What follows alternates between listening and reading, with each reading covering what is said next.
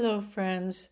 This is Nayaswami Devi, and I want to share with you this podcast on this week's blog, which we called Miracle of Miracles.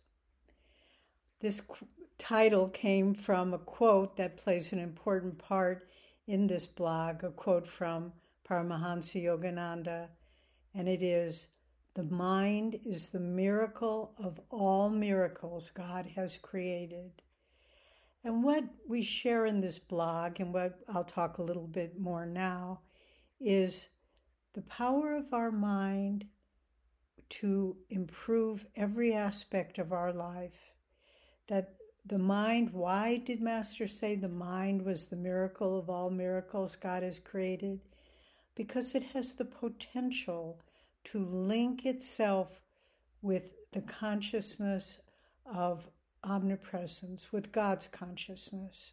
And the more we understand that our mind isn't just given to us to solve problems in life or make plans to get ahead or deal with people and so forth, but the gift of the mind is the potential for infinite wisdom and understanding if we open it up to higher consciousness. In this case, we're very blessed beyond all reckoning to, been, to have been drawn into the orbit of a great soul, a great avatar like our Guru Paramahansa Yogananda. I've been on this path now for more than 50 years and I have to say, truly, as time goes by, more and more I can feel how Master is guiding my life, my actions, everything that happens through his loving presence and through my receptive mind. When any problem comes, if I just reach up to him into in within myself and try to feel his guidance, I feel His presence beginning to influence my thoughts and my actions, my decisions. I remember once Swami Kriyananda said to us towards the end of his life something so beautiful. He said, I no longer can tell where Yogananda begins and Kriyananda ends. How beautiful. And more and more I'm trying to See if I too can accomplish this goal, if you too can accomplish this goal, where you feel that our mind, our consciousness is one with that of the great guru, of our master, of our beloved divine guide.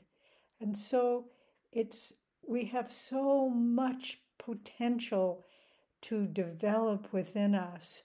And it's so important not to get bogged down in seeing ourselves as limited human beings. Yes, of course, we all have karma that we have to work on off. We all have problems within ourselves that we need to deal with and situations to improve. But let none of these be your self definition. Your only self definition should be I am a disciple of a great master, and I, with the sincerest effort of my heart, I'm trying to link my mind with his consciousness. If we can do that, everything in life will improve because there is a flow of light and grace. It's not necessarily that all our problems will go away. Unfortunately, sometimes people come to the spiritual path and they think, okay, now I have a guru, all my problems will go away. And much to their surprise, they don't. In fact, they may even get worse. But those who understand that Master is with them, it's not, as Swamiji has said, he didn't come to clean us, clean up our little mud puddle. He came to get us out of this mud puddle of life. And so, my friends, I just encourage you to seek more and more to identify with this miracle of the mind, to direct it towards God and Guru. And in another quote that we use in this blog, to link a quote of Master, to link every state of mind with God. we can find what we are looking for in this lifetime through the grace of God and Guru and our own deep faith that through the gifts God has given us, we can find freedom in God. God bless you all.